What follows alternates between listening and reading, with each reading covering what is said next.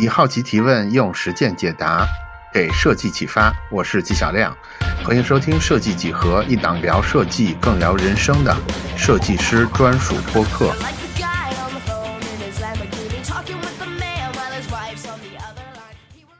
今天邀请到的这位嘉宾呢，是我的大学同学，我们大学毕业现在应该正好二十年了，对吧？二十年前的大学同学彭程，然后呃找到彭程来聊的原因呢，其实是为了满足我个人的一个小愿望，因为我这么些年啊，我就是因为是同学嘛，所以在朋友圈上断断续续的看到彭程有很多。创业的经历，包括从设计行业现在已经转到餐饮行业，就是中间其实我有很多疑问想问，但是一直没找到合适的一个借口。今天就终于借着做节目的理由呢，就找到了这个借口。所以我跟大家一样啊，就是我我对鹏程这这些年的经历也是模模糊糊的知道，所以我跟大家一样，都是第一次听到鹏程亲口来说中间这些经历，包括他的思考，包括他的一些。收获跟大家分享的经验教训等等之类的。好，那我们现在就让彭程先做个简单的自我介绍。啊，大家好，我是蒸馏记的创始人彭程。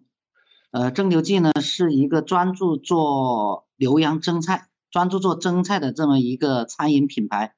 呃，目前全国门店呢是呃两百多家。那么我们主要是做加盟。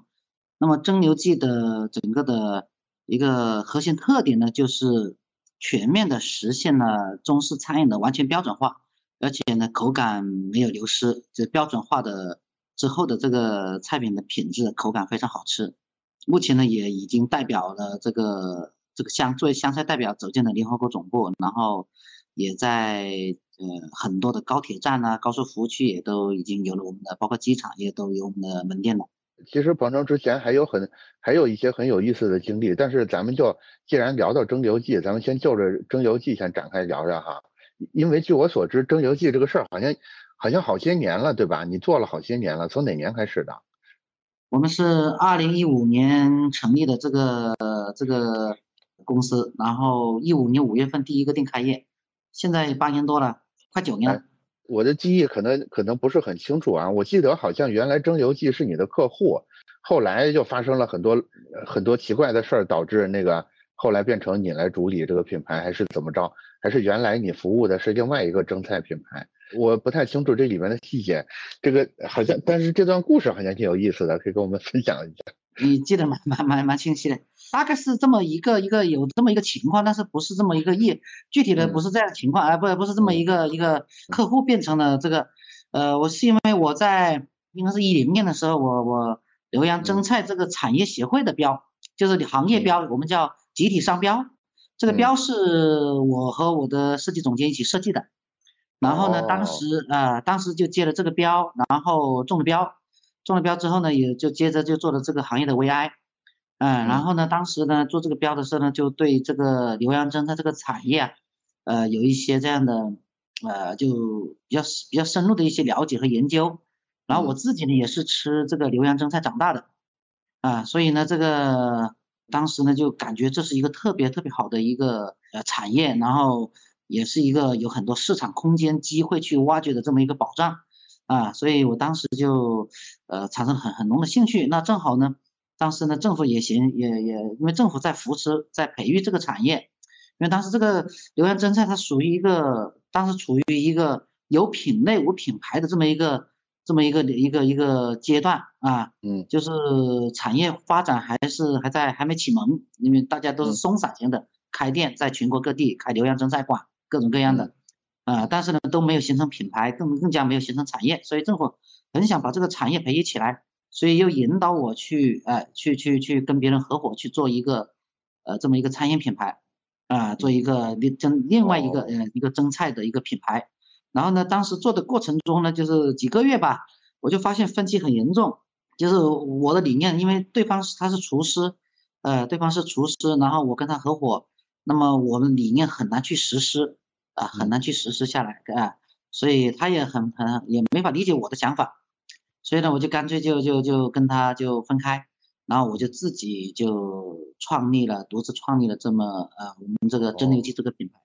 啊，就专注在做这个蒸菜这一块。啊，是这么回事儿。哎，所以蒸馏记是你们这个分手之后又重新创立的品牌，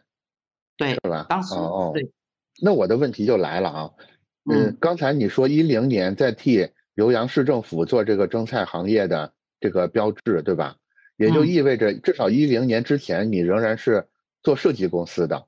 主业是做设计公司的。应该说到一四年，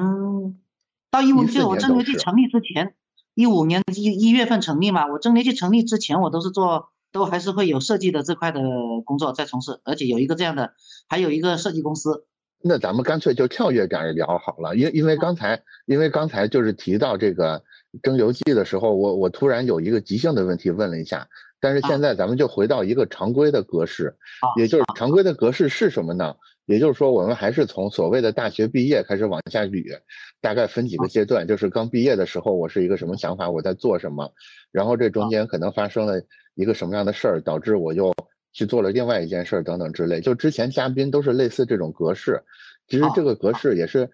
怎么说呢？做节目的过程里边逐渐形成的。为什么是这么个格式呢？是因为我们感觉到就是在听我们这个播客，就是设计几何这个播客的很多人啊，都是偏年轻一点的设计师，或者说怎么说呢，就是比较喜欢接受新鲜信息的这些设计师。所以呢，它自然而然的就形成了一个好像跟设计师创业呀、设计师的前途在哪里呀，类似这样相关一个话题。所以就按这个格式，我我们就回到这个格式来聊好了。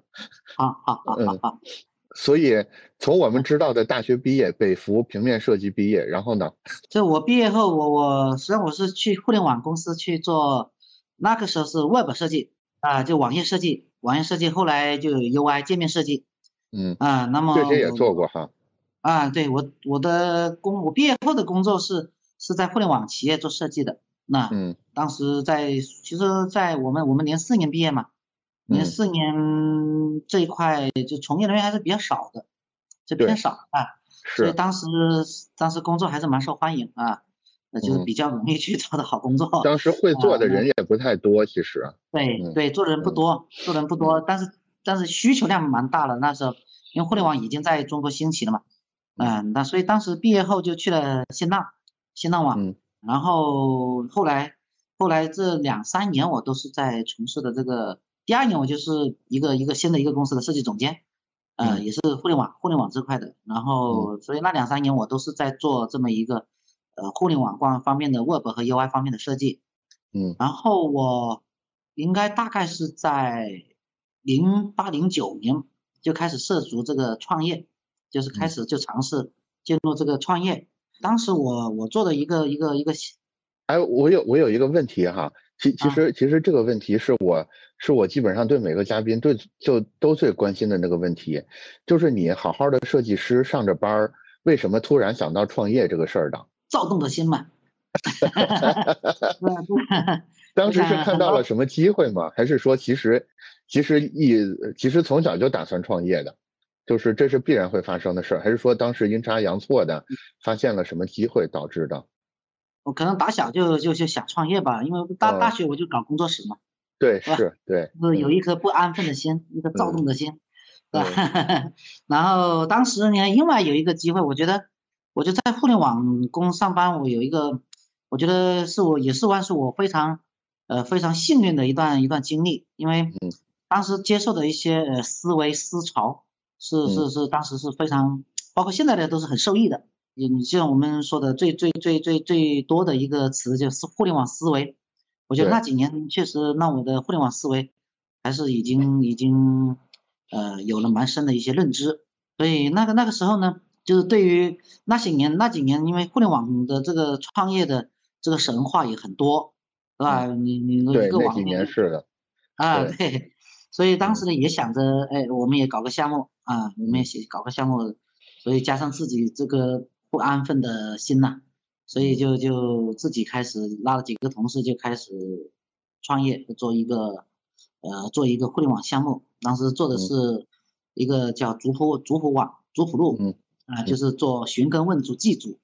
啊，现在族谱路还在吗？这这这个项目这个项目还继续存续吗？在存续，但是没有在运营了。啊，对对对，就是保维持运营，哦，啊，维持正常运营啊，然后但是呢，因为因为我我我没有做那一块了啊，这个那一块的资金啊，团队力量也是有限的，所以只能够是我保持运营。嗯嗯嗯。然后那个当时我们想的是做的是寻根问主祭祖，那么当时因为这个选其实选题很偏偏门的，当时其实这个定位啊，这个这个当时创业选的这个项目啊，是多少会考虑欠佳的。因为他可能更多做情怀的也多一点，因为他市场机会会少一些，因为关注这块的都是老人家，那个年代上网其实都是年轻人上网，呃，那个时候还没有智能手机，那零零九年的时候啊，那个时候上网其实是比较比较啊，对，都电脑都是年轻人，所以关注但关注这一块的是老人家，嗯，所以这个这个这是一个。那么当时我们当时呢，因为本身创业的力量也是有限的。所以，我们从寻根问祖、寻根啊问祖祭祖这一块，我们先做的是祭祖啊，先把祭祖给做出来了，就哎，就是我我我用过，对，那个就是网上扫墓，嗯，网上扫墓啊，那个当时这个网上扫墓我们做的还是非常的有有有特色，应该说是中国最大的，中国当时最大的网上扫墓平台啊，然后体验也很好，当时在 PC PC 端来说做的非常非常不错的，当时呢也也也这个项目呢。也很有价值，很有很有它的它的社会价值。价值在于什么地方呢？就在于它它起到了一个哀伤辅导的作用。就丧亲人群啊，失去失去了亲人的那个人群呐，他的悲伤的情绪需要有一个疏导，需要有一个压力有个释放。所以在我们那个平台上，它是一个非常好非常好的一个平台。它它在这它在它的这个平台上，它可以建立一个需为他的逝去的亲人。建立一个虚拟的一个陵园，然后呢，每天为他装扮一些呃，像一些花朵装饰，然后呢，也会有其他的上千人群，然后网友互相来拜访，然后互相安慰，互相聊天，呃，甚至呃上个香献朵花，他会感觉到他的亲人离他不远，或者说他的亲人在天堂并不寂寞，还有很多人关心。呃，这样的他的他的悲伤的情绪就会得到其实，在其实，在某种某种程度上，也是在用技术解决当时一个时代的问题。因为当时有很多，比如说出去打工的，就是就是一家人就分分散在全国各地。其实平时也没有一个很好的怎么说呢，这么一个管道，说大家一块去聊一聊关于家族的事儿，关于这个呃，尤其是已经逝去的先人的这个事儿，对吧？但是正好互联网技术正好能解决这个问题。我我记得我当时还是还是还是上去用了一下的，其实感觉感觉挺好的，挺挺有创新的。哎，呃，就是关于族谱录，我想问一下，当时是有是有受到什么呃国内外类似项目的启发吗？就是这个想法是怎么产生的呢？那想法，因为我我我我我还是因为我爸爸是是个民间艺人，他他他对这个比较了解。他是个石匠，好像对吧？就是是一个雕刻的。我我印象里，琴棋书画雕刻啊都有，都做，都做。哎，对对都搞啊，这个那个，然后那个那个，我又所以我就耳濡目染，我会懂一些。然后我们当时觉得这是一个空白，一块空白，确实是个空白。啊，然后呢，当时国外其实是有一个这样的上市网，上市公司的有一个族谱网是上市了的。哦，国外的。所以所以当时就就决定做这一块的。当然，现在很难说这个项目是成功的，对吧？这个项目只能说一度比较有社会影响力，但是可能从从商业上或者从一个一般意义上很难说是个成功的项目。尤其是现在这个征邮记做做的还不错，呃，现在回头看你会怎么来评价这个事儿？或者我换一个问法，我这么问：现在你们家有一个侄子，就此时此刻你们家有一个侄子，他打算做一个类似的项目的话，他来问你的意见，你会跟他说怎么说呢？其实是跟这个十多年前的自己说些什么呢？嗯，首先这个它不是一个特不是一个很好的商业项目，嗯，它是一个很好的公益项目，嗯，它能帮到很多人，所以为什么我们一直在保持着这个平台的运营？啊，这么你刚才说到的说，呃，我可能有一些呃外出打工上班的人，他回家扫墓不方便，他实际上只是满只是解决了通过这种互联网的技术解决了他的一个。一个异地的扫墓的这么一个仪式程序，其实这这个这个力量这个作用其实是比较小，其实它最大的作用就是刚刚失去亲人的这个这种人的哀伤哀伤适应的一些作用，哀伤辅导的作用。啊，因为因为像如果说是一个八九十岁上百岁老人家离世，可能没有那么悲伤，但是如果是中年丧偶，嗯，或者甚至丧子，嗯这种悲伤是是非常非常压抑的，难以啊宣泄的啊，难以宣泄的。呃，它嗯非常，因为在在国内，其实哀伤辅导它是一个几乎是一个一个一个空白空白，对，啊。所以为什么农村它会需要有有那么几天的葬礼，那么隆重的葬礼？实际上是是是是是我们国人中国人他他在古代他他研究出来的一种一种哀伤试验的一种仪式，用这种仪式来释放哀伤的这种情绪啊。对，所以啊，那么但是在国内现在现在你们也也倡导这种新的新的葬礼是吧？先锋先锋葬礼嗯，然后呢也城市化也很难搞，所以大家呢这个这个邻居，你们农村呢还好呢就是就是大家天天可以串门，就是互相交嗯流。但是现在城市化这么多，这么这这个城市化之后，大家都住在自己的房间里面，可能邻居都不一定很熟，甚至都不认识。所以这种哀伤适应，它就缺，它就非常需要这种哀伤人群，它就非常需要这种哀伤辅导的这种这种呃这种需求呃服务。嗯，但是国国内有空白，所以这个平台正好就满足了这些人，所以我们天天都会收到很多感谢信，啊，嗯。天天都会说啊感谢感谢我们，这我最最最印象最深的就是有一个有一个有一个中年妇女，然后然后给我们写了一个很长的一封信啊，那封信看过了很多人，就是她老公去世了，中年去世了之后，她觉得就生活人生已经无望了，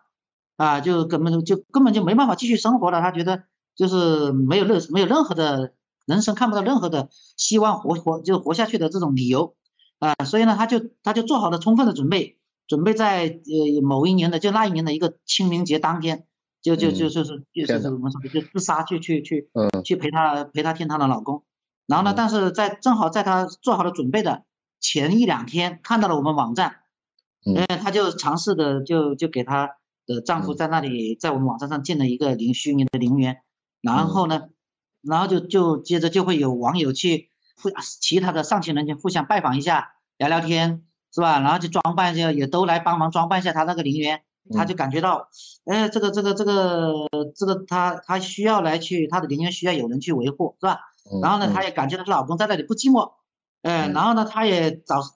找到了一些同同样的感同身受的这些人群，然后哎，嗯。然后就推迟这个计划，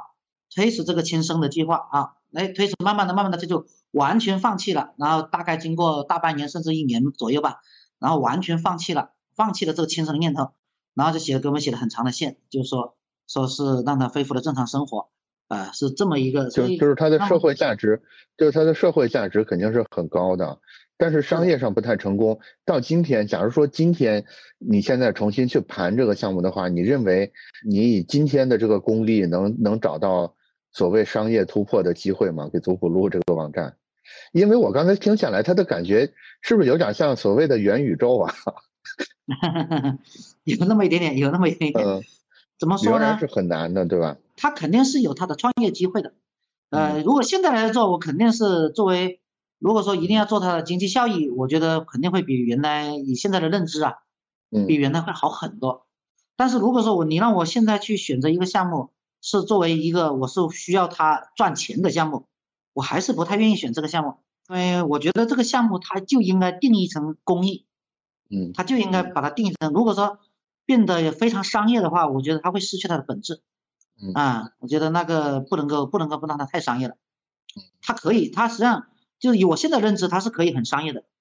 但是它它就是不太具备所谓有特别好的商业商业回报的这种潜力。但是你是说，就是勉强做一个商业平商业收支上的平衡问题，还是还是可以，还是可以实现的，对吧？嗯，哎，那那你刚才说这个事儿是零八零九年做的这个族谱录，然后与此同时，设计工作室也一直在做着，对吧？就等于设计工作室这条线一直没断过。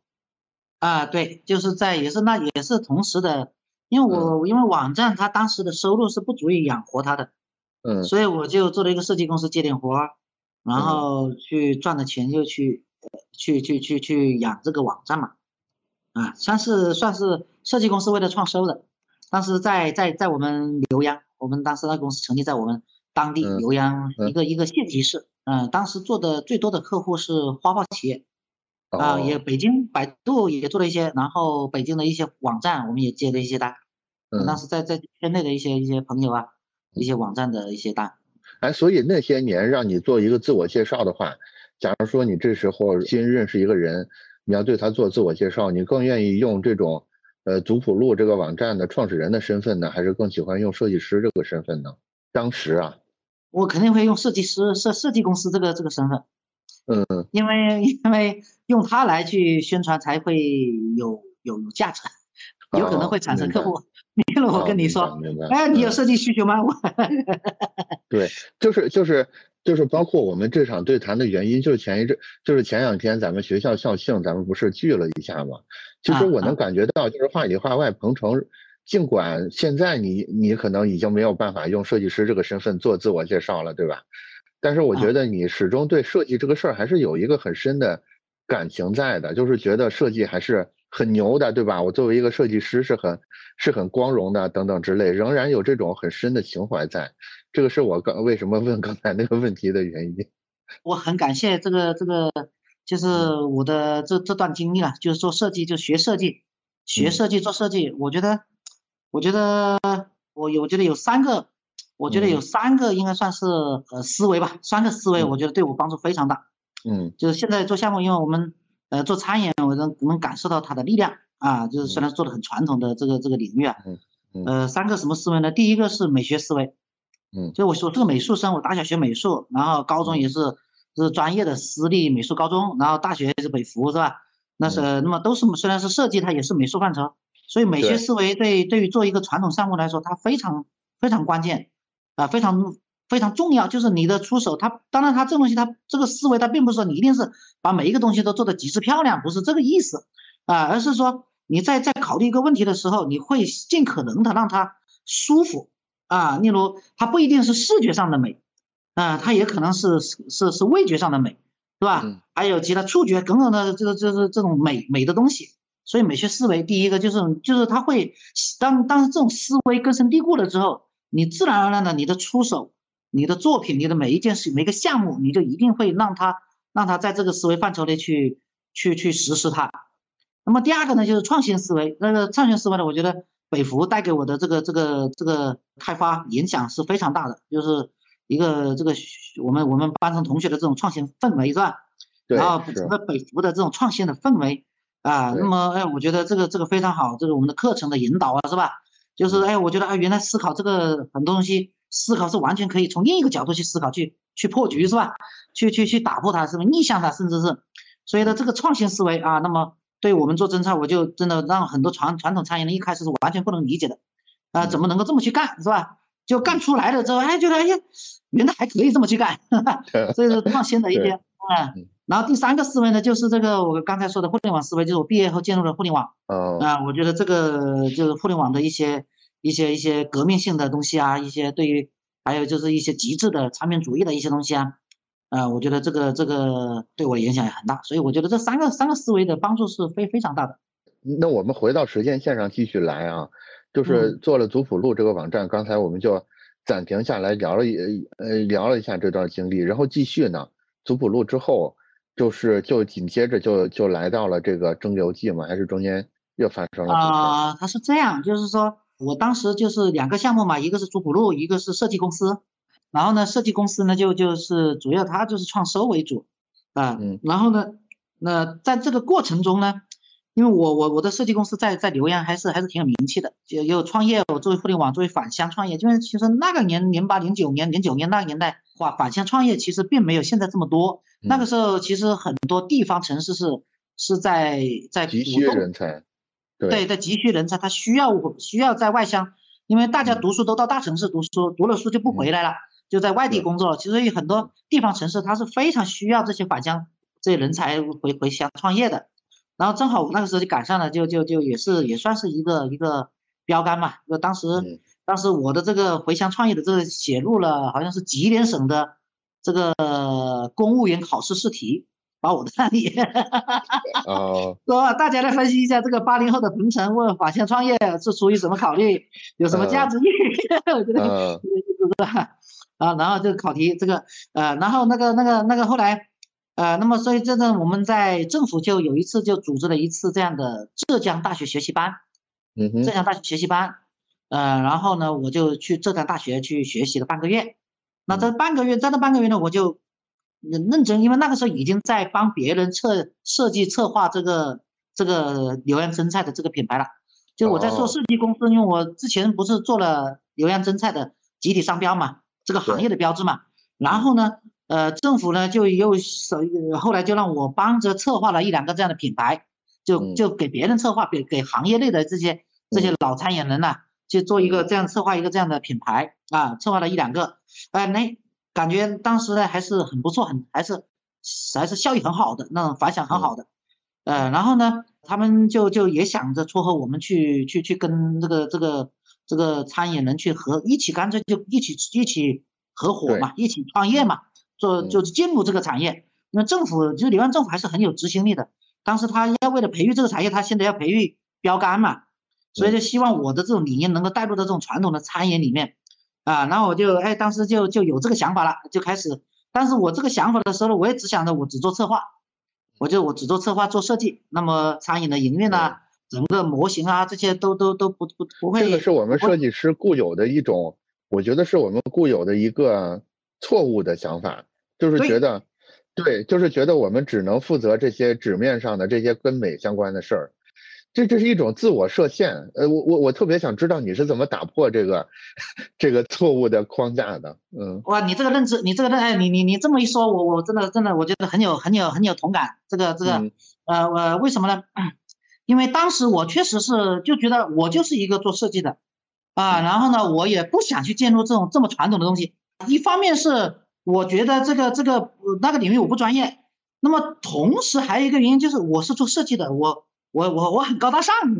是吧？我有这么一个有装着，你知道吗？他会他会有让你就是有那么一种装着的感觉，我就装着就就飘在上面就下不来，就是我就带那么一点点，我不屑于去知道，我不屑于去介入，我只要去把我的这些。呃，想法创意，我不需要知道，对吧？对，我不需要知道这些下里巴人的事儿，对，是吧？我后来做了几年之后，我发现，如果我不知道里面的东西，我其实我的设计是是这是虚的，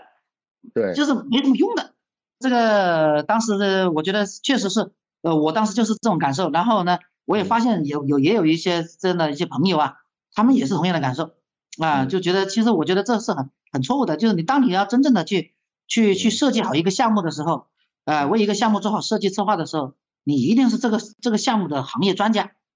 你才能够去真的是做一个有用的设计出来，一个好的有用的事情出来。不然的话，这发生在浙江大学这个这个这个短期培训里吗？这个这这个啊，对，呃，他是这样，就是说我在浙大，我在浙大也学习的时候，我去我我就考察了这个外婆家和绿茶，嗯哼，呃，就是杭州的。啊，当时我知道这两家，北京也也跟我们同学有关系嘛。这个当时就是曹曹胜华的老公，李李建成吧，叫什么？啊，他他老公，他他，因为我正好去了宁波那一次，我也去宁波去见他们嘛。然后呢，他们就给我，他就她老公就带我详细的去了解了一次这个外婆家。她老公是这个行业的是吗？他也不是，他也是设计行业的。呃，然后呢，但是他很关注，她老公很关注。嗯，很关注，很想，也应该也是很想进入这个领域的，然后呢，就跟我分享了很多他的他的一些看呃了解的东西和一些看法，然后就我很受打动，啊，很受打动。当时我我这我我非常印象非常深，当时回来我还没回来，我还在浙江，我回到杭州，从当时当时在宁波嘛，我回到杭州，我就跟那个就是那个餐饮人，就是跟他合伙做嘛，我做策划，他做餐饮嘛，那个我就跟他挂电话，我说我来做总经理，我说你做董事长，我来操盘这个事儿。我说我我决定了，我说然后也跟我的团队就是说，我说网站就交给你们了，我来搞餐饮了，因为当时就是考察了之后，就是一个店一个店的年营收上五千万，什么概念是吧？我觉得我天呐，我说我互联网要想变现，要想收入到五千，这个数对设计师来说是是无法想象的数，就是你做设计绝不可能做到这种量级的，对，做设计不能做到。你就是做网站，你知道做到五千万是什么概念吗？做到五千万，那你这是风投已经是追着你屁股来排着队的，那个年代是吧？你想想，你能做到这些，那么呃，但是你餐饮就是你可能只要经过两三个月的装修，你就可能立马就能有收入了，你的立马能够做到这么大，是吧？哎呀，所以当时就很兴奋，我觉得这个这绝对是哎，所以当时是我能我能想象到，当时是一种特别深是就是。大受震撼的感觉，就是没想到这么不起眼的一一个事儿，它竟然有这么大的能量。就原来，就原来我们没进这行之前，可能会觉得说你开个饭店嘛，这玩意儿就是一一叫叫啥叫勤行，对吧？就是就是靠那个勤劳肯肯干吃苦才能干的这个苦活，没想到竟然有 有这么大的体量，对吧？我现在也知道，但是如果如果我现在不知道，你突然告诉我的话，我觉得我也是深受震撼。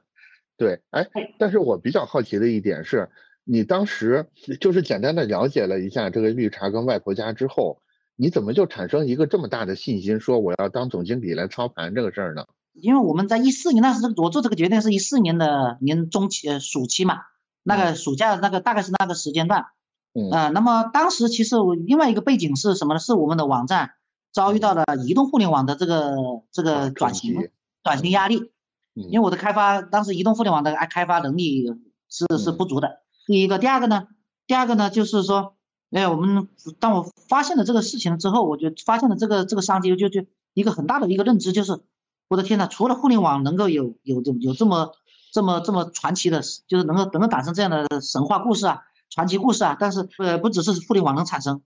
我们餐饮也可以产生。然后呢？当时我我看到他看到这个外婆家之后，因为我对刘洋蒸菜是我有深度认知的，因为我是吃它长大的，我知道它的它的味型特点，我知道它的市场的情景，呃，因为我在做 VI 的时候，做刘洋蒸菜行业 VI 的时候，也也深度了解这个这个领域，呃，然后呢，它又是特别容易标准化的，所以我觉得我当时的感觉就是我能够干出一个比它更大的一个一个一个品牌出来，嗯，啊，所以所以当时我很真的是。当然，这可能来自于自设计师的一种自信。我觉得，我觉得好像设计师都很自信，就感觉自己就是天下无敌，是吧？是不是这样？我感觉就是这样的。我就觉得，我觉得我我我一定能干出一个，就是基于浏阳蒸菜，我一定能干出一个超甚至超越外婆家的这种体量的这种品牌出来。这个底气可能也是来自于你刚才说的，就是那三个重要的思维，对吧？就是你会感觉到说，尽管外婆家也好。尤其是绿茶，它的怎么说呢？视觉做的还是不错的，但是仍然还是有改进的空间。包括创新上，你会觉得说它做的不错，但是仍然没有达到你心目中认为完全没有空间可以进步的程度，等等之类的。不是不是不是不是是外婆啊绿绿茶都做的做的非常好。我因为我我只是说从他那里得到启发，我做的浏阳蒸菜跟他完全是两个赛道。他们做的是这种呃社会餐饮啊。啊，我跟他做的是完全不一样的赛道，只是他的这个他们的成功给到了我很多启发。哎，那么按照他们这个赛道的这种呃这种一些一些方法啊，甚至方法论啊，然后呢，呃，我理我我了了解了之后，哎，我觉得我把它放到我的浏阳蒸菜哦，明白了领域去，我觉得哎，我我再加上我的一些能力，呃，一些这三个思维的一些优势，哎，我觉得我觉得我也也也能够干出一个像他们这么成功的一个，甚至更成功的一个品牌出来。好，哎，然后继续推进故事线。现在你跟你的那个这个这个做餐饮的那个人打完电话了，然后呢？然后我就说我我我做总经理，你做董事长。嗯。然后呢，我当当时同意了嘛，同意了，然后挺好，就感觉，呃，然后我就回去，我就开始就着手，就着手就就就就正儿八经的来做这个。我跟我团队也商量好了嘛，我说我我出来了，我来做这个这个，你们负责网站，我来我来搞搞这个更商业的东西。啊，因为那个网站很难，就是很难商业嘛，很难商业化的上的成功。我要打断的原因是在这儿又碰到了一个，就是大家普遍很关心，我个人也最关心的一个问题。这个问题就是，你从小到大从来没有做过餐饮行业，那个时候你也三十多岁了，你是怎么开始从一个设计师或者一个所谓的网络网络从业人员去进入到一个餐饮这么看起来就是。你你想想，一个人活到三十多岁之前都没有说认为，从来没有一天认为自己是餐饮人。但是，但但是到三十多岁突然说我要成为一个餐饮人，我我特别想知道这中间除了故事之外，一些更内心的想法，包括遇上可能会遇上什么困难，或者说干脆就没有困难，只是想多了等等之类。我特别想知道，就是这期间一些心理上面的转变是什么样的。我觉得这个这个这个应该就是互联网互联网思维，在互联网的这个这这段从业经历给到我的，就互联网当时都是都是创造的不可能。对对对对对。对，那那些年那那零几年那些年创造的东西都是原来没有的。确实确实是。是吧？就是互联网行业的人没有任何一个人甚至在互联网行业之前，地球上就没有人是互联网行业的。对，你说这些人怎么来的？都是从别的行业过来的。对，确实是。对，你看，你说淘宝购物，是吧？原来哪有在网上买东西的，是吧？没有。对对对对，是吧？当然，他也不也把它干成了嘛。所以说，当时我作为一个互联网人来说，我跨行，我觉得跨界，我觉得完全完全是很正常的。没有什么心理障碍啊。所以他就应该去跨界。对。当时还是跨界的力量嘛，就是跨界思维啊。哎，当时就而且甚至后来就也是也这个差不多就是那那那个年代，那那那两年。就提出了一个跨界的跨界思维、跨界力力力量嘛，这个词出来了嘛？啊，就是互联网人他就天生就想，就是如果你不跨去做，反而觉得觉得觉得觉得不对，不不不正常了啊。是。所以这个这个就就呃，然后再加上我又是吃柳岩蒸菜长大，我从小就会做蒸菜。然后呢，我用互联网对互联网的理解，我用互联网人去看这个产业，我觉得它第一要实现的是能不能够标准化。那么它的我们的蒸菜，这天生就是容易标准化的。它比炒菜是很难标准化的，但在那个年代是几乎不可能标准化的。嗯，哎，那么我这个背后其实就是产品的思维在了，对吧？就互联网产品的思维，对对，互联网产品思维。然后呢，我就把它标准化，我标准化，我我实现了这个这个真正的，我创造了一种标准化的解决方式，整个的中式餐饮的一种一种全新的标准化的解决方式。我没有去，我没有去说一定去学习谁，去学习哪个品牌啊，他们怎么标准化？因为整个中国实现标准化的。这个品牌寥寥无几。那个时候有一个做蒸菜的叫蒸真功夫，他们是不是也是做蒸菜，也是标准化的，也是快餐，会跟你们我跟他的标准化的解决方式完全不一样啊！我跟他的标准化解决方式很完全不一样，所以我创造种全新的。然后我的这种的，我我主要是要要出于对于味道的，对于鲜味的保留，嗯，对于味道的美味，就是一定要吃上去就跟大厨在店里现做一样好吃。然后呢，还要比大厨做的更稳定。因为你大厨在店里面做，他他可能因为先前不一样啊，或者换了人的不一样，它的味道会变化的。那么，但是呃，如果我实现它真的全面标准化，呃，又又没有流失口感，又一样的跟大厨好吃的话，那我的品牌就一定能成功。所以当时我就是从从这个角度去，我当时没有考虑别的，我一定要学习别人，看别人有什么难度，是吧？什么我有什么坑，我就完全没想过，我只想着要要要一定要做出一个既好吃又标准化，呃，去厨师化的这么一个。一个一个产品模型出来，我觉得我觉得这块有一个重要的提示给到听众啊，就是其实有时候有很多困难是你想象出来的，就是你你与其浪费时间在这儿担心这个担心那个，哎，是不是是不是有可能根本标准化不了呀？或者说我是不是应该应该学学别人先进经验呀？做不成了怎么办呀？就是你与其天天担心这些浪费这些时间，你真不如。就是就把具体的一个一个问题解决掉，其实随着一一个具体具体的小问题逐一被排除掉，其实整件事儿它就是能推动起来的。就是不要去想这个事儿有没有可能，就是所有事儿都有可能，但是你得坚信，以及你不要浪费时间在老在怀疑、老在担心上面对吧？我非非非常认可你这个观点，非常认可，因为我就就前些天前不久，一个朋友他想创业。他想创业也是也是类似于也是餐饮这个领域的，他哎呀跟他聊，他已经把所有的同类的品牌都已经深度的调研过，然后所有的问题都研究过，所有的讲座啊什么的，他说我几乎都参与了。我说你要这样的话，我估计你这再过几年你也这个项目也启动不了。对，你就是当你全面了解了之后，你就没有这种对未知的探索的欲望了，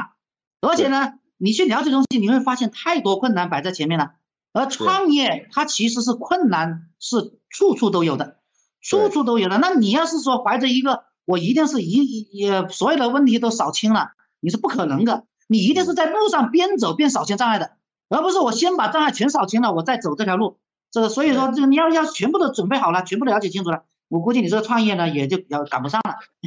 所以，是是是是，说如果年轻人创业容易成功，就是我初生牛犊不怕虎。干着一个障碍一个障碍去去去遇到了就是扫清了，遇到了扫清了，最后达到终点，是吧？你也不一定非得我说我要我要往往南走，我就不能够往东南方向偏一点嘛，也可以偏嘛，只要能够成功嘛，是吧？所以说这个这个这个创业不能够太理性，它是感性和理性的一个综合。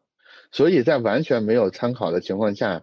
咱们就硬生生的也做出来了一个怎么把蒸菜这件事儿给标准化的。解决方案，我相信这中间轻飘飘的一句话，我们提出了一个解决方案，但是这中间肯定是付出了非常多试错呀、来回迭代呀、来回改进的这个时间跟跟精力的啊，这些就略过不表。我们还是回到主时间线，对，就是就是我们想出来了一个就是标准化的解决方案，然后呢，然后这个故事不会就直奔成功了吧？就是我相信中间还是会发生一些这样那样的。啊，不是啊，故事是这样的，就是说，嗯，呃，就是说，呃，不不不对，是这样的，就是说我当时就想着做做牛羊蒸菜嘛。就是回回回回回到那个故事的主线上，当时我是我是啊，然后呢那个当时我就不是说我来干嘛，那我来做总经理嘛，然后最后我们就就启用了一个新的品牌，然后我就策划了一个新的品牌啊，就完全启用了一个新的品牌，然后呢我就来策划这件事，当时我设计的模型就是我现在蒸馏记的这种模型，就是由中央厨房配送菜品，呃每天配送大饼在门店，当时是每餐配送，然后。发现每餐还是太难了，就每天配送，然后呢，门店就锁定在几十个平方的小店，嗯，啊，最大不超过一百个平方，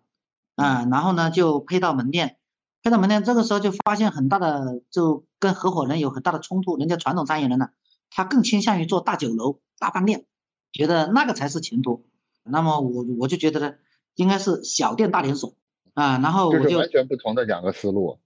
对，两种完全，我发现后来就。冲突越来越大，搞了大概四五四个月左右，我觉得这个这个这个这个这么搞下去肯定成功不了啊。那么我就说，那我就退出去。我说我自己搞过一个，我用我的思路去做我的另外的项目，所以我就成立了这个自己创立了这个蒸馏剂。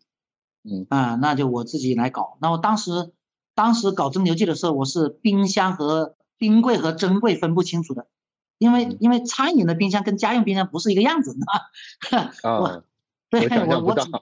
对我指 着我指着那个我跟我我我我我我指着那个那个冰冰柜说，我说这是不是珍贵？那厨师都在笑我，是吧？所以说这个这个当时是完全不懂，完全不懂的。然后我就我就一种以一种比较就学习的态度，啊，我先要熟悉它。我在我一方面呢是在选址做蒸馏记的第一个门店，就筹备第一个门店。那另一方面呢，我在学习它，学习了我怎么学习的，我就接手了一个二手的一个中西餐厅，几百个平方，七八百个平方，然后呢我就接手，当然不要什么钱，就是不要我转让费，只要我接手运营，啊，然后呢不多了也也也也有二三十万的转让费不多啊，一个很大的餐厅，然后呢我就接手了他的团队，然后就运营那个那个餐厅，然后就从那里开始我去了解这个厨房它的分工、它的设备、它的工种。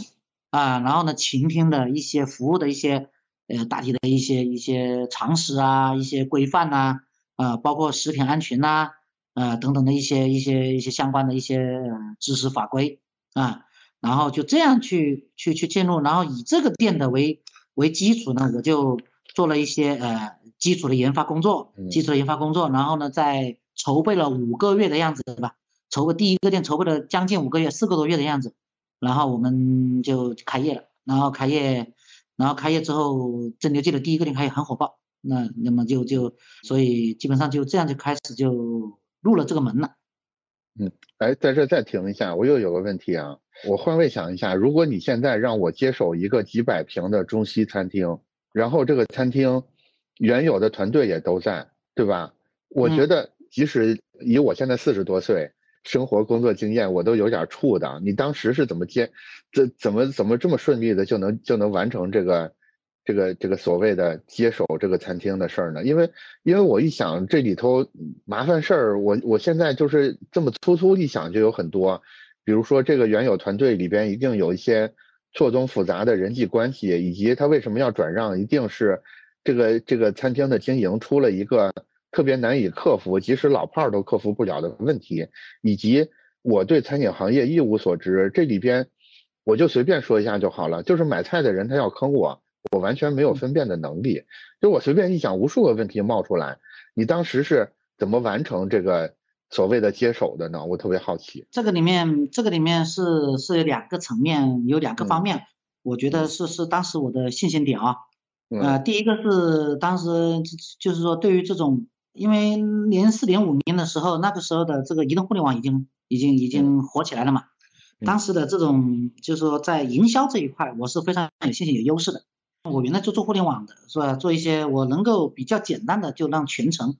就让全程知道我现在有没有什么活动，因为浏阳很县级市嘛，是比较小的，不像北京这么大，呃，然后也有些资源这样的，呃，就是那几年做设计啊，做做互联网啊，在当地有些这样的资源。另外一方面呢，就是就是互联网，互联网给到的团队的这一块的一些一些认知，就你可以把它理解为团队思维吧，团队思维。然后我当时我进驻的时候，我的呃我的最最最就是我对他的信心，就是这个我能不能把控这件事，我我的信心来自于我。我很快的就构建一个基础团队。啊，这个团队就等于你把团队重重构了一下，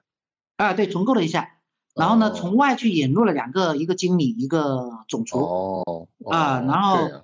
啊，对，然后呢，我觉得，我觉得这个这个他以他们的专业专业能力去管理这个事儿，啊，我就我就不太担心他会出什么什么乱子，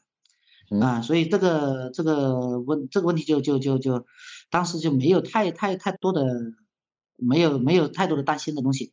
呃，但实际上我接啊，实际上我接手之后是是是亏损的，就那个那个餐厅啊，因为我很多的地方不就是完全以传统行业跟跟设计行业或者互联网行业也是有天差地别的，呃，当时你看我有很多闹过很多的这种笑话，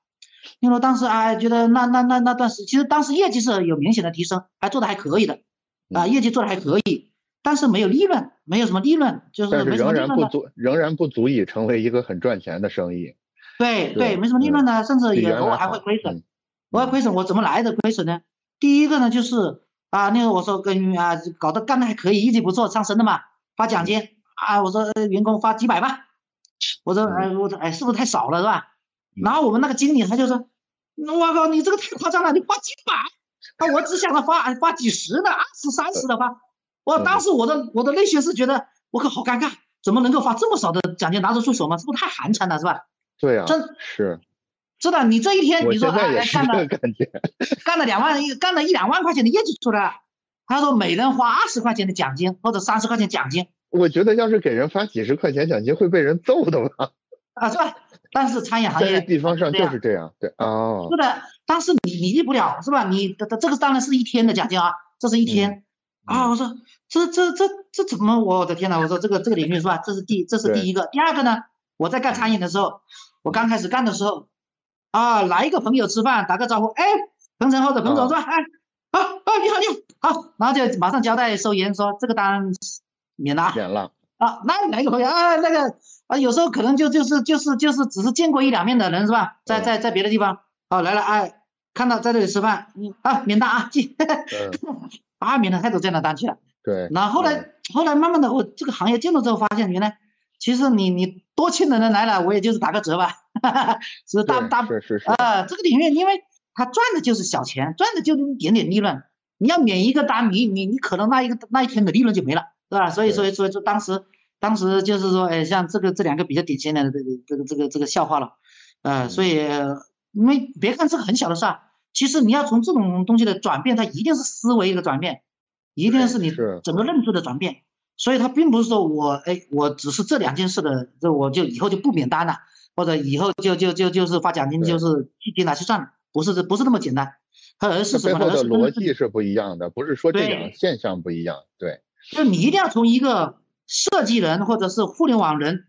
真正转变为餐饮人，你才能够真正理解这件事情。所以，所以当时当时。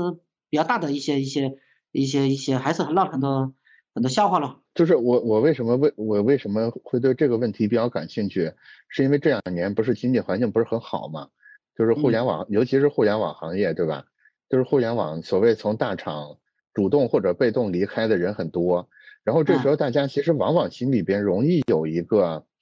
想法，就是我是。某某某大大厂、某某某大互联网公司出来的人，对吧？我们的方法论怎么怎么着？那我们，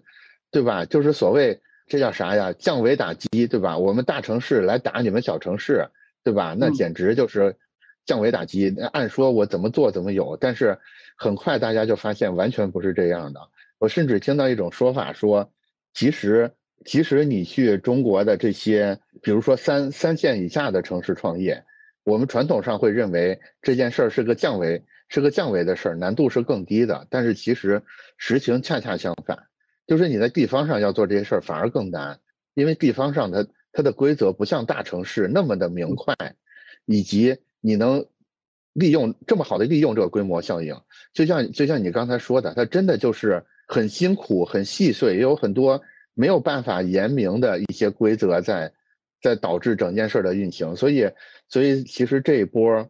这个所谓互联网大厂创业的人，基本上大家都交了这个学费，就是至于怎么能不交，可能办法。其实我想问的是，如果我们想尽可能少交这个学费，想就是不必吃这么大的亏，就能学会怎么在一个真正的实体行业里边扎下根来的话，可能有什么建议能给到？如果想如果想少交学费，少交这个试错费，其实他更正确的，他错误的是，就或者这么说啊，如果说你想为了少交学费，你把这件事想的又清晰。想的越越更越来越清晰，或者你比如说你你想尽可能把这件事想的，呃清晰了解的更清楚，反而你的试错成本越大。那么这也是互联网思维，就是小步快走，快速迭代。嗯，你你小步，你就说我先行动起来，哎，我发现错了，立马调整。那么这这反而是你的试错成本最低的。如果说我全面的规划好啊，想得很清楚，然后构建的很好，那么就开始。啊，我就从设计到施工到执行团队一下来，你可能就就就上百万甚至几百万就去了，投进去了，就发现我原来市场不是那么回事，因为理解市场是一个很高深的一个一个课题，你你你要去理解市场，你是真的是你要需要很多年的这个摸爬滚打，你才可能对市场有点解读的，啊，那么你说你开始创业我就想这么清楚，你是想不清楚的，所以呢，你还不如我先小步快走，啊，我先赶快先试个小错。错了，我赶快调整。哎，这这样子反而你的试错成本是最低的。那么我们那个你刚才说的这个这个这个现在的创业创业，现在的餐饮环境跟那个年代，跟我们一五年那个时候创业是不一样的。那个时候有餐饮红利，现在的餐饮红利已经已经基本上现在也已经是正规军在正规军团在作战作战了，不存在这种。所以不要就是说，如果说是大厂出来，你要想创业做餐饮，慎重一点，因为现在竞争太激烈，红。内卷的很厉害，已经是个红海了。对对，因为前一阵儿好像资本进餐饮行业进的也挺疯狂的啊，就是对前疫情前疫情期间都很疯狂。对对，但是但是疫情后又不行了。嗯，为什么呢？因为 要不然就是无脑进，要不然就是无脑撤，对吧？这这帮人。因为因为疫情的时候它是什么呢？这个东西投资投希望嘛。疫情的时候是消费不行是吧？餐饮也不太好，他们大家都认为是因为疫情造成的。是因为风控造成的，然后呢，所以大家还是保着保留着很大的信心，资本市场就觉得我投资它，只要疫情放放开了就会好，而且疫情一定会放开的。结果疫情放开它不是那么回事啊，然后所以对，所以这信心就没了。所以现在资本其实对这一块也不关注，也也不看好，就是很难见得有什么餐饮的品牌或者甚至消费品牌说拿到投资的，嗯，只有极少数、极少数、极个别的能拿到，嗯嗯，哎。所以现在那个酒楼仍然仍然还 持有着呢吗？还是说后面后面转成这个连锁之后就把那块出掉了？呃，后来我第一个店开业火爆之后，我就把那里改成了蒸馏记的总店，重新装修，变成了旗舰店，对吧？啊，对对对。嗯，比如说在我的理解里边，按你设计的这个蒸馏剂的这个商业模型是不应该存在这么大的店的，我理解的对吗？是呃，理解的对。我们早期。早早期对于面面积的理解啊，这东西是理论，就是或者是理论啊，是这样，就是我理论上我一直就知道我要做个小店，但是实际你的真正的内心的认知，你没没到位的话，你还是会尝试的做个大店。所以我早期的店都偏大，都是一百多个、两百个平方的，我甚至这个这个大几百的。后来我改成蒸馏记之后，我因为它是两层嘛，每层四百个平方，就是那个我说的那个中西餐厅。中西餐厅八百个平方改成了蒸馏记之后，是一楼作为蒸馏记的这个一楼作为蒸馏记的餐厅，只有四百个平方，二楼作为蒸馏记的办公室。我是这么这么去改的，呃，所以呢少一，但是有蒸馏记的真正的后来的这个模型是在一百个平八十到一百个平方，八十左右是最最标准的。所以呢那个时候呢这个这个肯定是大了的，但是我作为早期我对这个认知是不够深刻的，所以还是做了这么大的店。这样随着这个认知越来越深刻之后，后来就锁定在八十到一百个平方左右的这这个这个门店。好，哎，那继续啊，就是哎，故事线我们现在走到哪儿了？对，第一个店火爆了，然后，然后我接着就不对，那个时候不只是第一个店，我是同时开了两个店，就是第一店和第二店基本上就第一个店还在装修，第二个店就已经已经签下来在准备装修了。啊，所以说我两个店差不多同一时间去去开的，差不多接近于同一时间开的，然后嗯。也很火爆，火爆火爆之后，然后我们就接着就继续开店嘛，嗯。接着就继续开店，继续开店呢，店随着店的一多了，就发现问题来了，就是标准化的问题。因为当时我一开始的时候，我虽然我说要标准化，我也想着标准化，我是一边走一边一边标准化嘛。嗯然后那个时候发现，原来才几个店的时候就已经发现标准化很迫切了，很迫切了。那个时候我就知道不能够不能够再继续这么走了，啊、那我就我就那个时候就紧急就部署这个标准化的问题，就建中央厨房，建中央厨房，然后这是这你可能啊、你不是餐饮的，你可能可能可能想象不到啊，嗯在几个店的时候建中央厨房，这是一个非常具有魄力的人。如果但凡我那个时候多去打听一下行业人士，我估计这个事就干不成了。这是一个巨大的坑，这是一个巨大的压力，巨大的甚至是一个坑，应该这么说。就是说，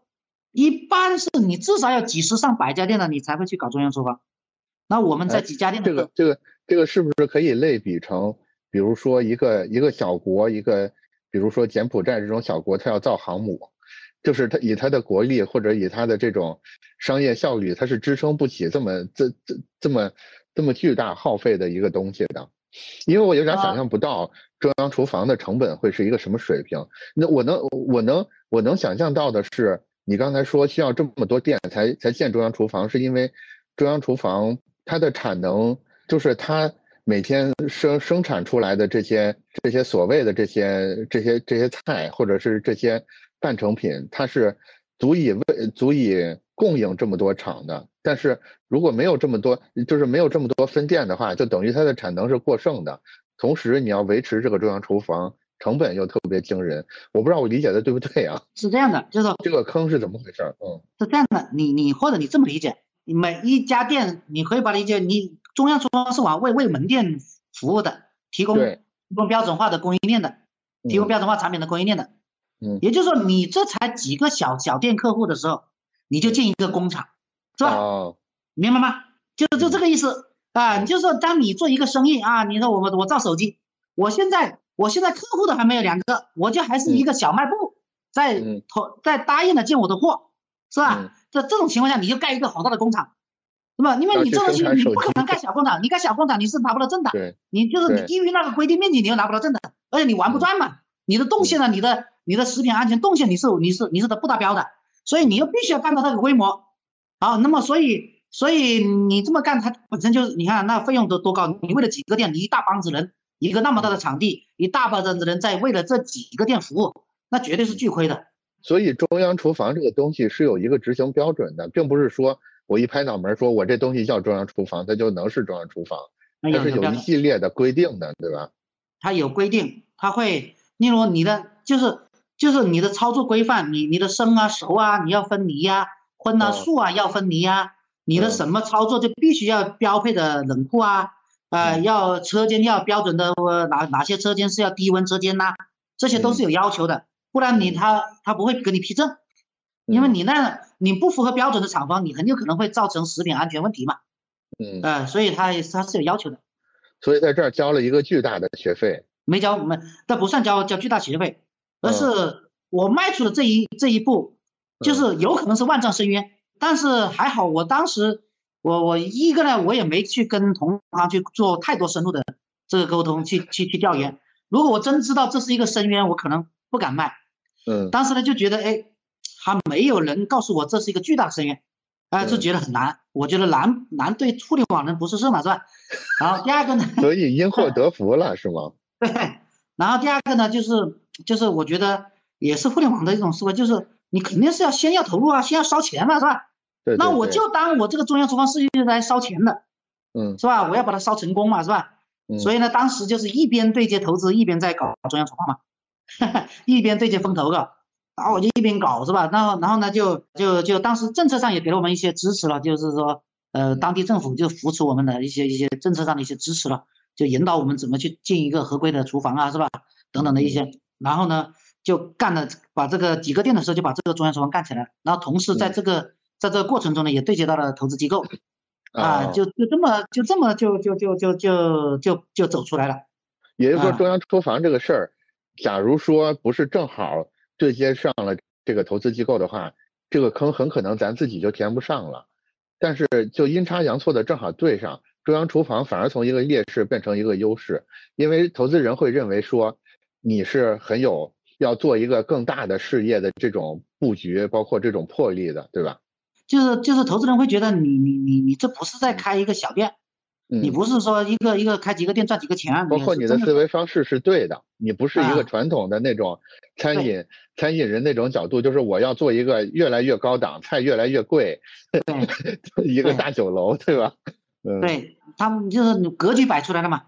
哎，那么格局摆出来了，你们当时在餐饮圈里面还是少的这种敢这么干的，对吧？所以我们这几年我们沉淀下来，这个现在到今天，这个中央厨房是我们最核心的竞争力。我们已经是是，我们可以说是非是国内最领先的这个中式餐饮的标准化的这自生产的供应链的，应该是我们是走在最前面的了。嗯，我们的高效能日，我们是日采日产日清，呃，日采日产日配日清，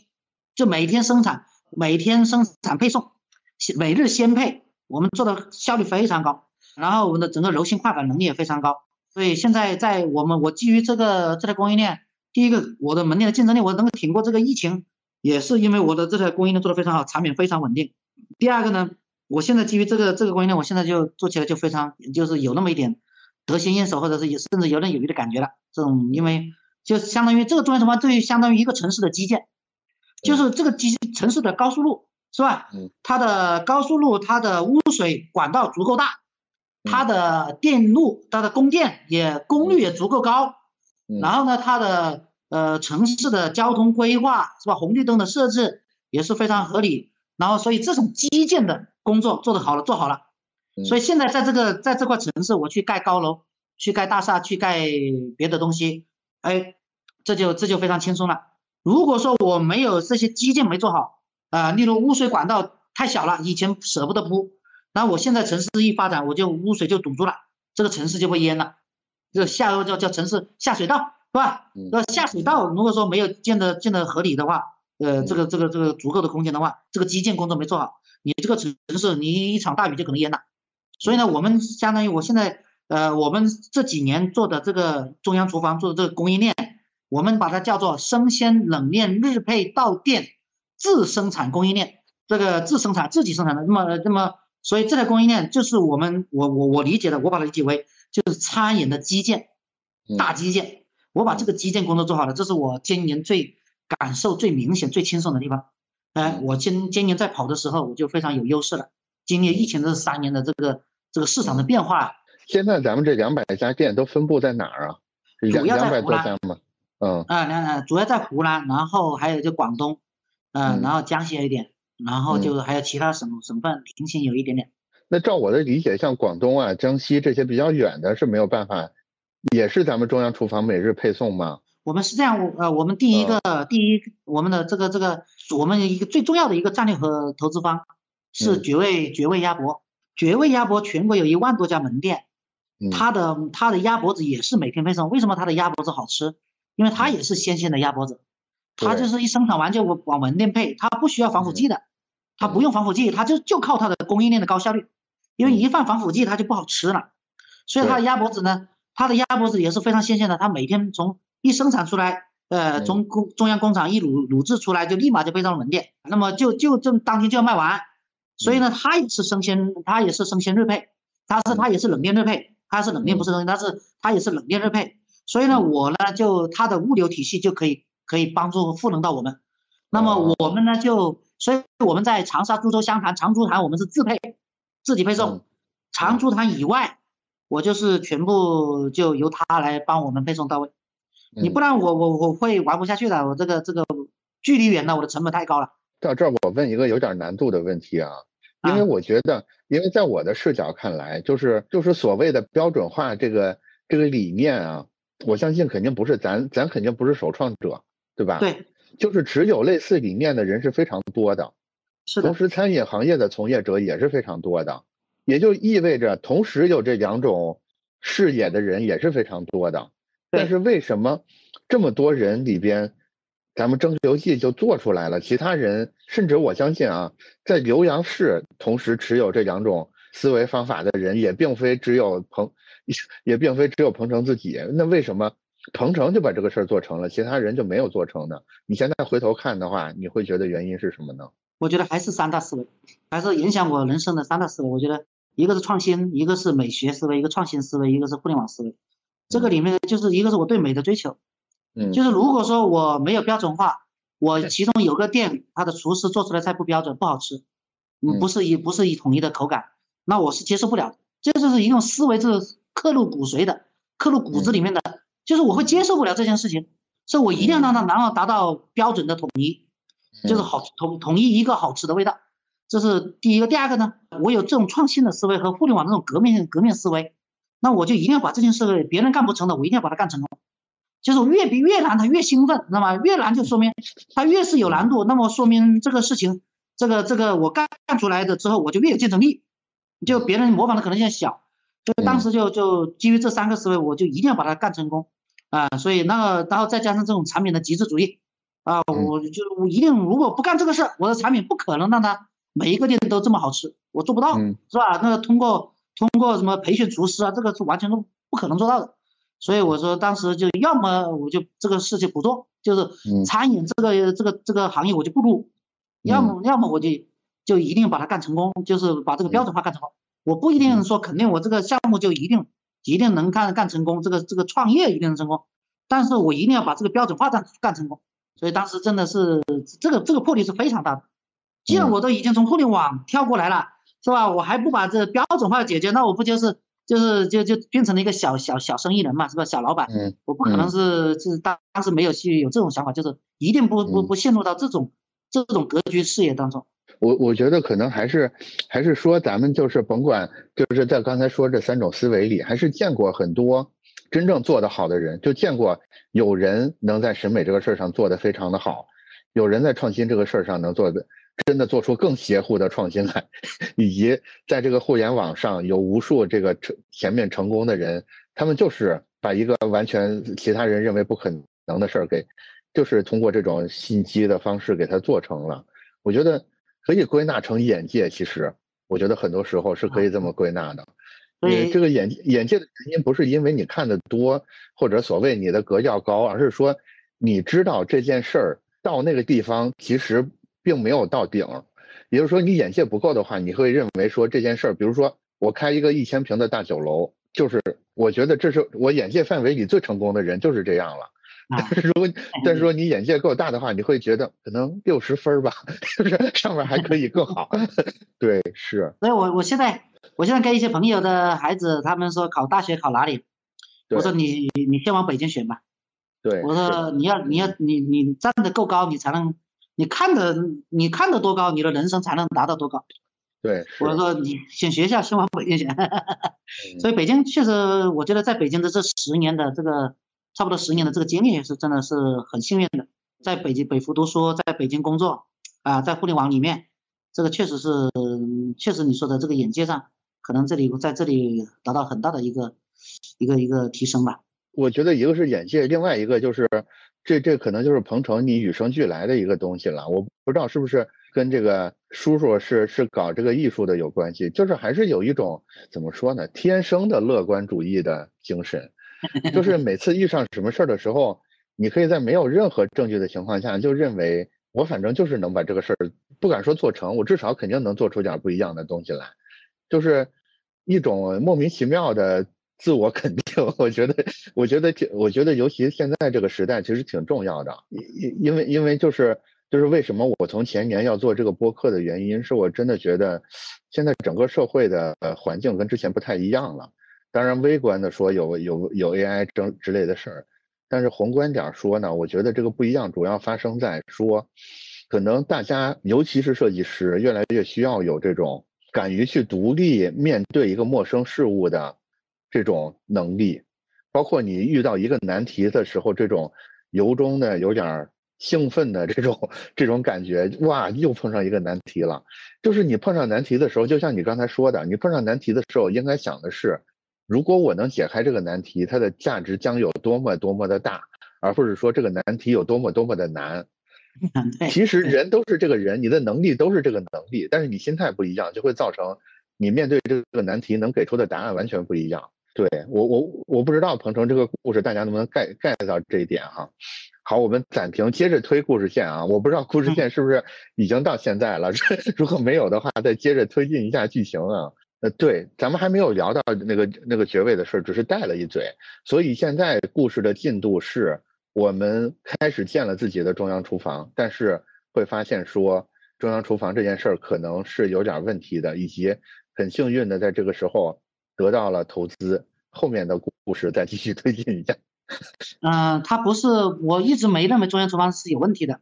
就是说我我之前说的是中央厨房它其实是很有难度的，你很有可能，你你可能就就别人都已经掉进深渊了，踩了一个大坑了，是吧？我还去搞，其实是很危险的。但是我我觉得，那我我没有觉得他是他是有问题的，就是他一定是要干成的。所以当时然后拿到投资之后，然后呢，呃，我们在在在投资的对接的过程中，就模型就开始清晰。就是我真正的模型，其实这个里面就模型就门店模型，嗯，门店模型，就是因为每一个门店，我们其实也可以理解为，呃，我卖的每一份菜是一个产品，而我开的每一个门店其实它也是一个产品，嗯，这个产品它能不能够在社会上走通，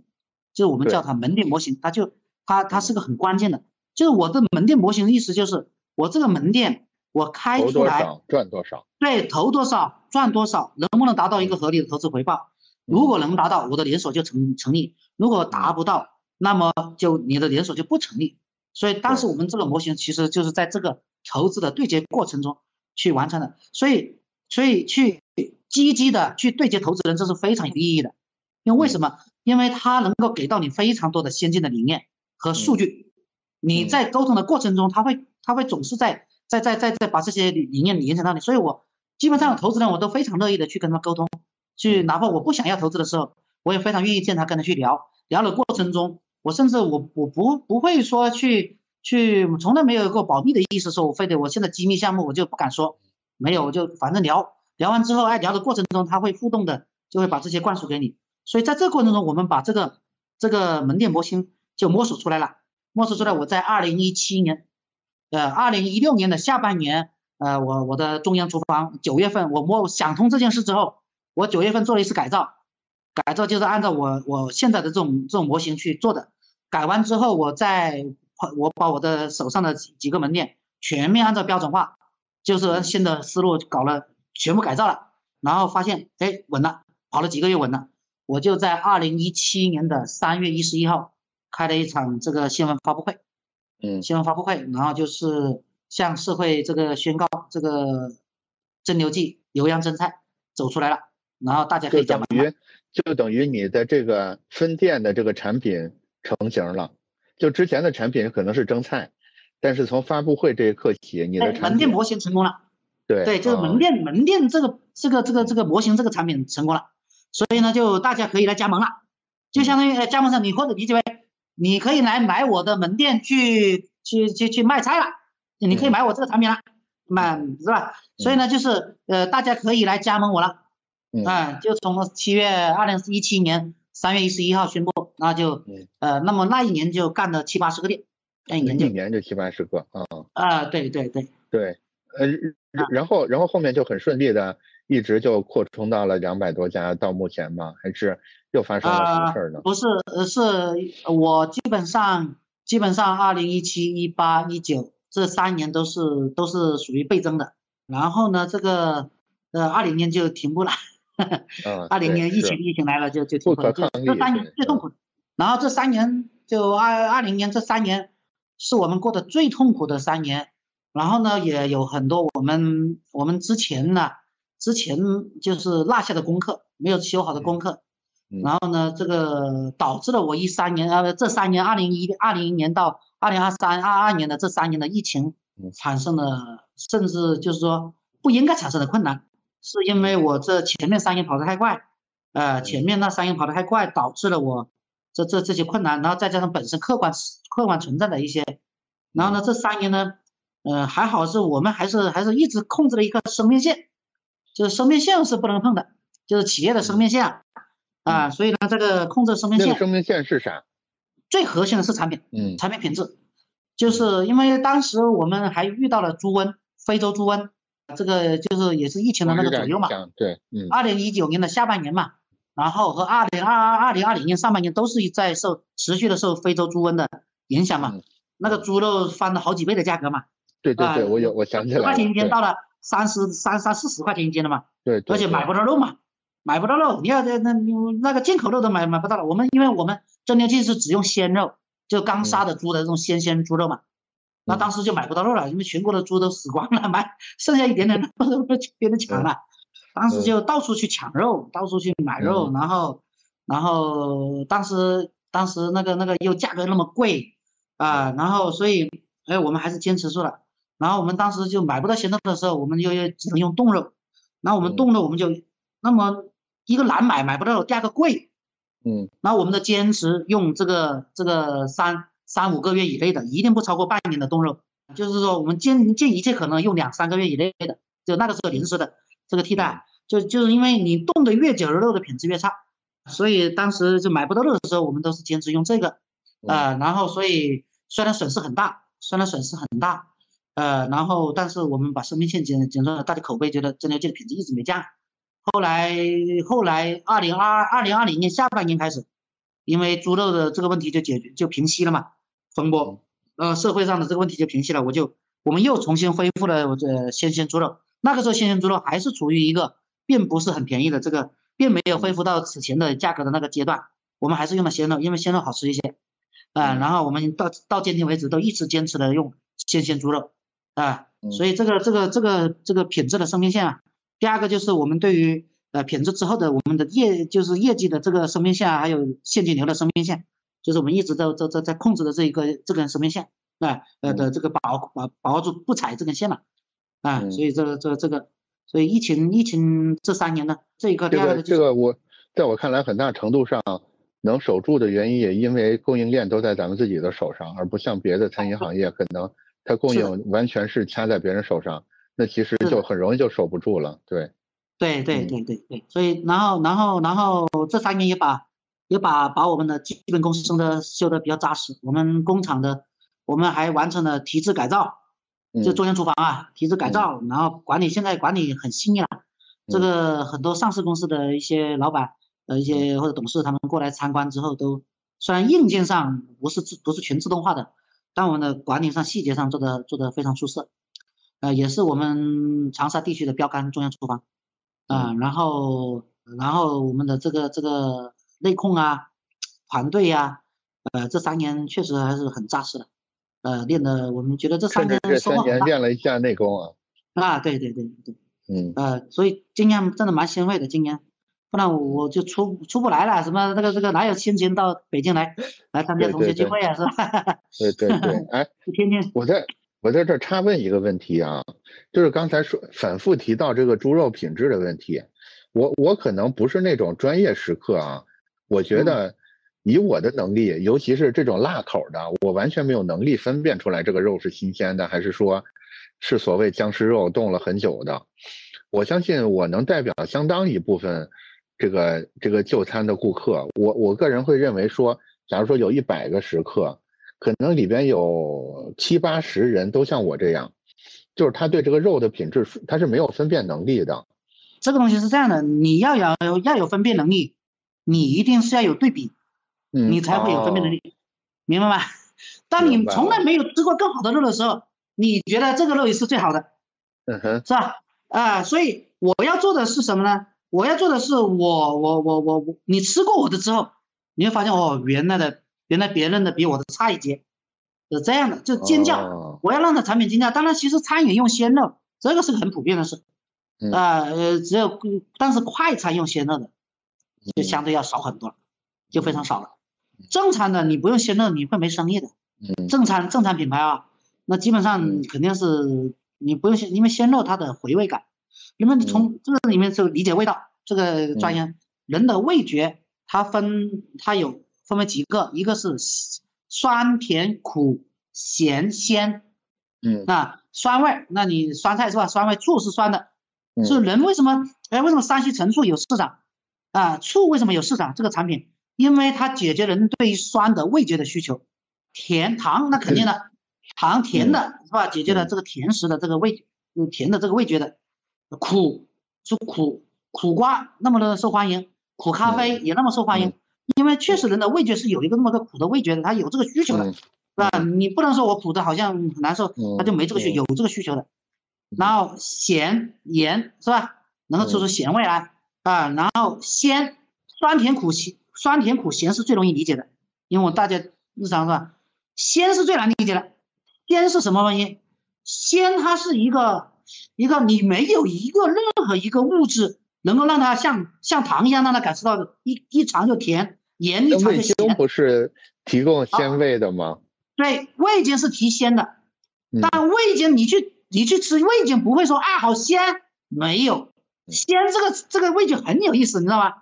鲜这个味觉，它就它其实我们真正的美食艺术，美食艺术就是最关键是要理解这个鲜。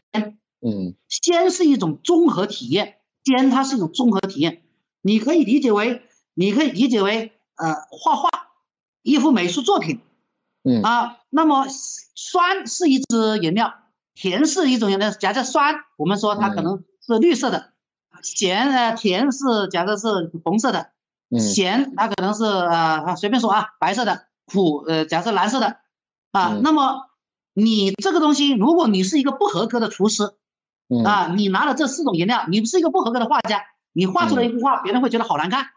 嗯。但如果你是一个很优秀的画家，你拿这四种颜的颜色，你画出来这个画，你会很漂亮啊。你不懂的人，你可能四种颜色我都都是分分这幅画上我每每种涂四分之一是吧？嗯，我会画画的人可能，哎，我可能哎这个颜色大面积的用，这个颜色小面积用，这个颜色只点缀一下，嗯，所以鲜它是一个它是一个整个美食的一种综合的啊一种调味料和食材这种综合味型的一种综合，把它调和调和出所产生出来的一种味道。我们可以把它理解为回味，啊，你像茶叶的回甘也可以这么理解，嗯，它有回味是吧？那么有回味，你回味你就，所以我们形容美食都用回味无穷，嗯吃完总想吃是吧？嗯，你吃完总想吃的东西就是它的鲜味出来了，所以，哎，你菜里面你放一点点鸡精，有可能就是我们画，例如画水粉静物一样，你就那一笔高光，点亮，哎，一下就来感觉了是吧？当然，味精其实是也可以有其他替代替代品。我们呃，我们是我们是不用味精的，但鸡精会用一点点啊。呃，但是这个东西呢，就是其实提鲜，您的你当你的食材足够优秀的时候，你甚至不需要这些东西。所以说，所以说你这个这个这个这个呃鲜味，你用鲜鲜猪肉一定比冻肉会好吃一点啊。是这么一个一个，它里面所含的鸡蛋白呀丰富一些啊，嗯，它的它的它的没有流失啊，是吧？甚至更好啊，里面的一些一些成分啊，所以。所以你说对于鲜味的理解，它没有标准，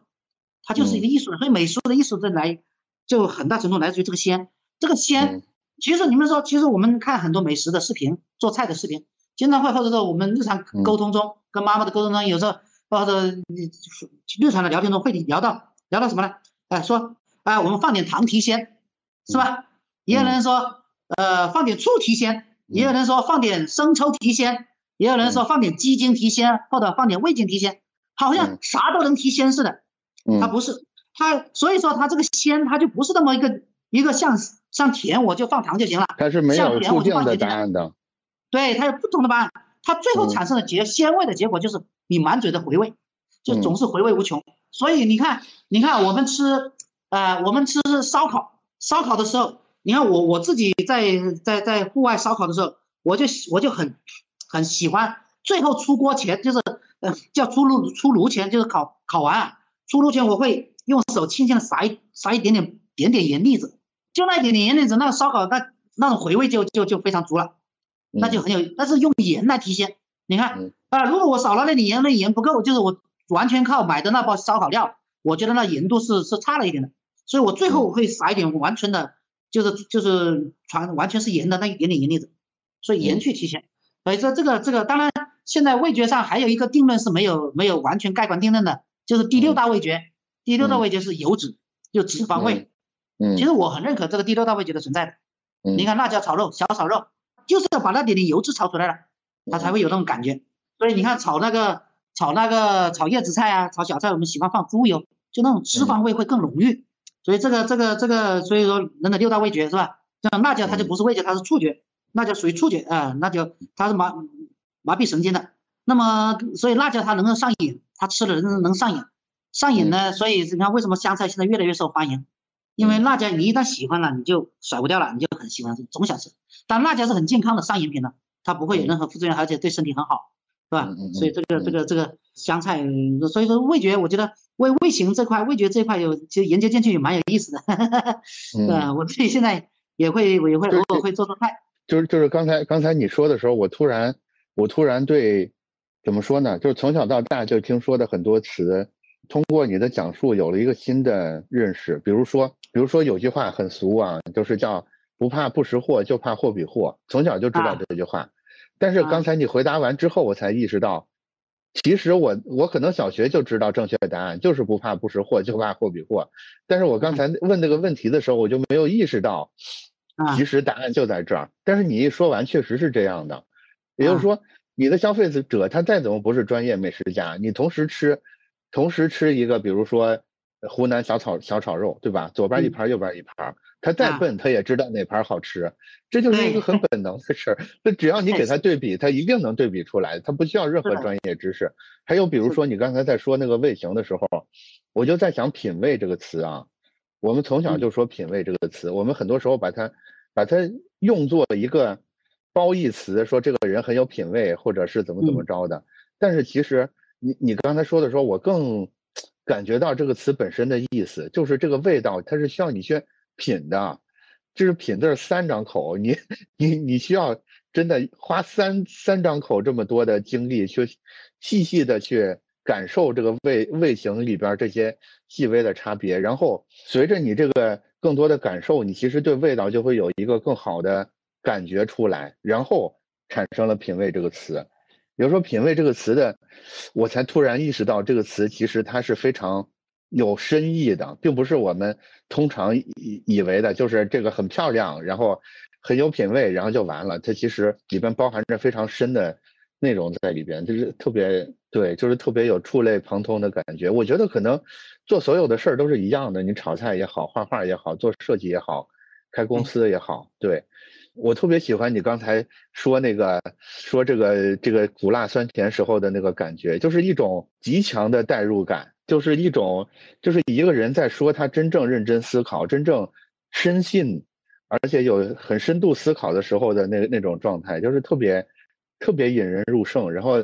然后也特别能，我说不上来，就包含着一种莫名其妙的力量在里边。我 我我我不太有能力能描述清楚，对，但是大概我我必须得表达一下这个感觉是啥，就特别好。他们有人是这么说，他说他每次我聊到产品就眼里放光。嗯，对，就是眼里放光那个感觉。对，我我我觉得我觉得其实其实可能答案就像我刚才说的品嗯说的品味这个词一样，呃，包括那个说的什么不怕不识货一样，就是我一直认为说。我们解开很多问题的所谓正确答案，其实也不见得是我们完全没听说过的事儿，很有可能就像刚才说的“品味”这个词一样，是我们完全知道，只不过我们没吃透，我们以为自己知道而已。呃，所以我觉得多听听，多听听其他设计师的创业故事，听听这些经历，真的说不定其中某一个点就击中你了，对吧？呃，然后，然对，然后彭程继续说啊。我相信故事还没有结束，就是就是刚才说到那个疫情结束，然后呢？呃，疫情结束，然后我们我们因为我们在疫情期间以及疫情此前建立的这个打造了这个自生生鲜冷链热配的自生产的这个供应链啊，嗯，那么这这条供应链我们又持续深化，在疫情期间也也更加深化了。那加上我的其他的一些团队啊，其他一些管理啊，那一些内控啊等等的一些生一些一些呃这几年的内功的一些修炼，然后疫情后这个这个。我们就开始就表现出比较呃复苏非常强劲的复苏。啊，然后就就呃我们在高铁站，我们今年已经今年开了十多家店，高铁站，因为高铁站是真的很难开进去的，因为那是一个很难拿下来的点位，然后在里面赚钱也是很难的，嗯啊，然后但是我们开出来的效效益很不错啊，所以我们现在快速的在高铁高铁这个这个渠道在高铁站这个渠道在在在布局，呃，然后同时呢，我们也在高速服务区也在布局，现在也会快在快速的布局，啊，就是说这两个重要的交通枢纽，我们有非常非常大的优势，就是我们的优势在什么呢？就是同样的面积，同样的业绩，营收，我们的人数是别人的一半，我们的投资是别人三分之一，就是我们的效率，我因为我的供应链的优势，让我的门店更轻便，让我的门店更高效。啊，那么我，所以我我在我在高铁站这种这种高势能的点位，这种高费用的地方，我们能够能够生存的很好，啊，能够很赚钱，所以这个这个这就是我们的内功呢所发生，尤其是尤其这个供应链所产生的这个这个优势，然后然后然后所以呢，我们往把这个呢，我们就往这个这个高速服务区上去，因为服务区它太缺乏品质的餐饮了，所以是确实，我们去之后呢就。因为别人你品质的其他的品品牌进去很难的，费用，它费用很高，就是它的运营费用啊、人数啊。像我是别人的一半的人数，你想想，这这就我们的优势嘛。就是我们像我们疫情期间，嗯，那个风控的时候，或者叫叫做叫不叫风控，就是市场没人的时候，那么没什么服客人，但是他又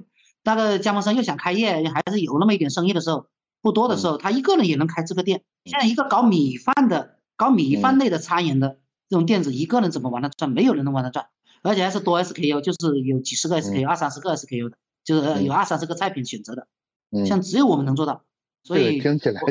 确实是挺惊人的。对对，所以我们我们能够让它的盈亏平衡性非常低，就是盈亏平衡性，盈亏平衡性一低，它的生存生命力就强嘛。所以这个呢，我们在在高速服务区有些淡季的时候，它没什么人，它也能够赚到钱。所以我这是我们的模式，就是当以前啊，我们在。疫情期间以及疫情以前啊，在今年以前，我们还没发现这个这个优势，这是应该说是我们今年所发现的，就是我们这这几年这大概六年，呃，我我二十二年的六六五六年这五六年修的这些这些基本功，嗯，以前没觉得它多优势，是觉得还行，但今年我们就看出来，它真的，它就已经到了一个一个别人不很有些东西有些方面到了别人无法企及的这个地步，哎，就发现哎，这次只有我们能干。别人干不了，哎，这个时候发现就优势来了，所以这个这个我们我们我们的加盟商是吧？我们他们开店就很很很快很开心，所以很快应该应该全国会有更多的蒸馏剂出现在大家生活周围了，对吧？应该是的，应该是的。这个现在已经我们就是因为我们平常都是往广东那边出差居多嘛，往广东走，我们走到哪个高铁站，我都能吃到自己的饭。然后呢，呃，很多地方出差到了哪个城市，哪个哪个哪条街。也也都能够吃到我们的菜啊，所以湖南的特点是，那你作为老板和创始人，给大家推荐一道蒸馏记的菜吧。你自己最得意的一道菜品是什么？我自己最喜欢吃的是我们的这个酸菜酸菜油渣。我们的酸菜是我们的酸菜是浏阳特色的，然后它是无盐发酵的，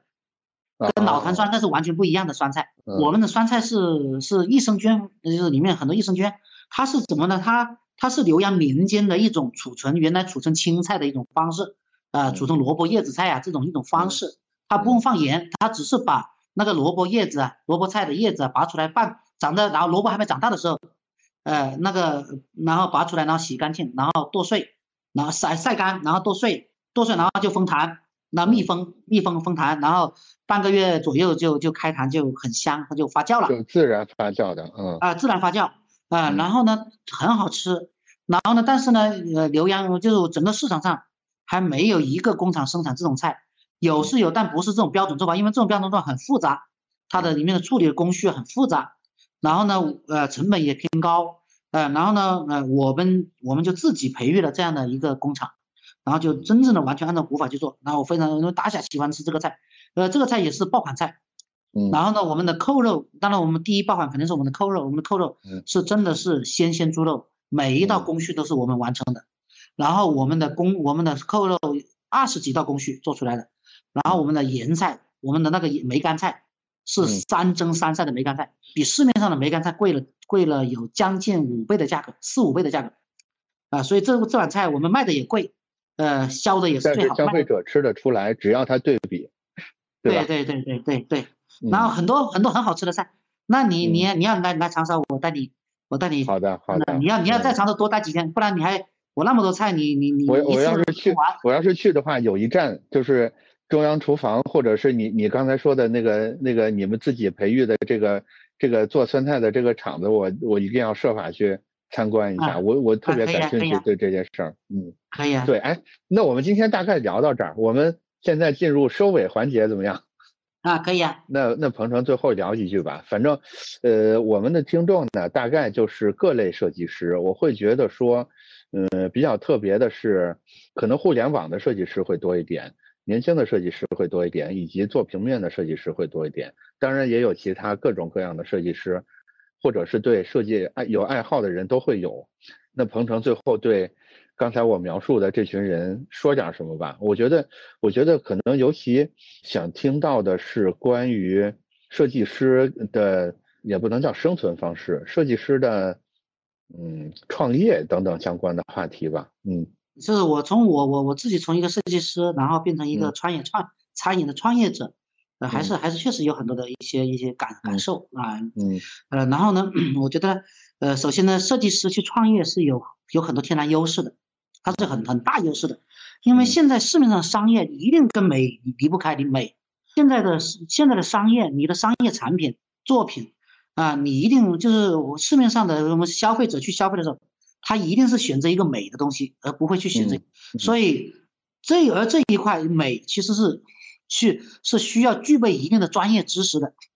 而我们设计师是很幸运，我们正好具备了。而我们设计师比比比比比油画家、纯艺术家又有更多的天然优势的地方，就是，嗯，我们不仅是兼具的美，我还兼具了商业的美，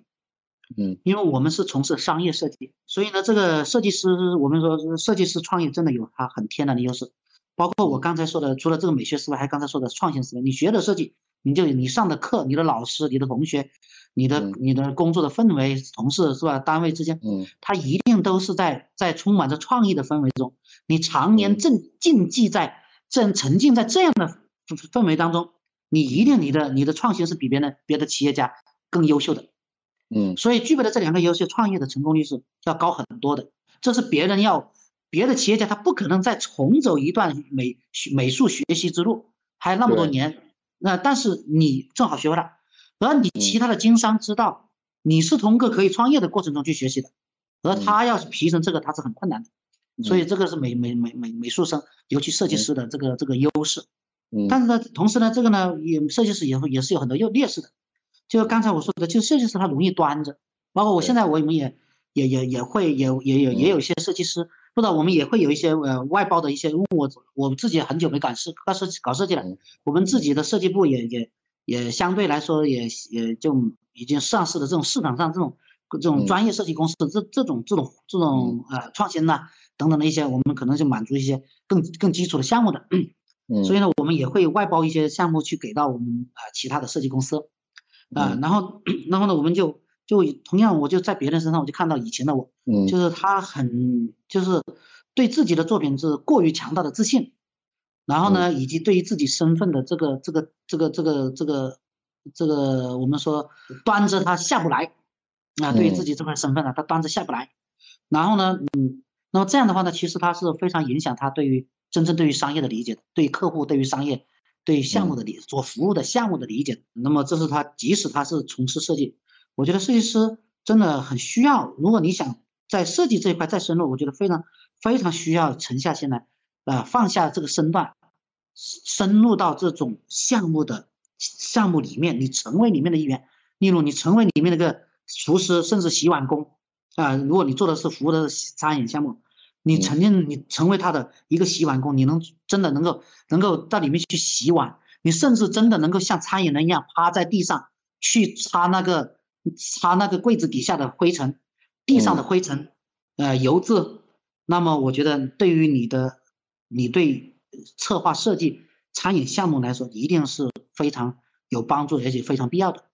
然后，如果说你想创业啊，那么刚才说到的这个优势非常非常非常多，但是呢，呃，也有很多劣势。就是，哎，我作为一个我作为一个创业人，他是天马行空的，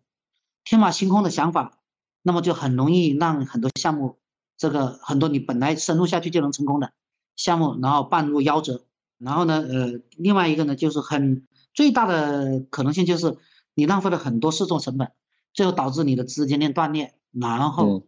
呃撑不下去了。啊，这是很容易犯的错误，因为你因为设计师的天马行空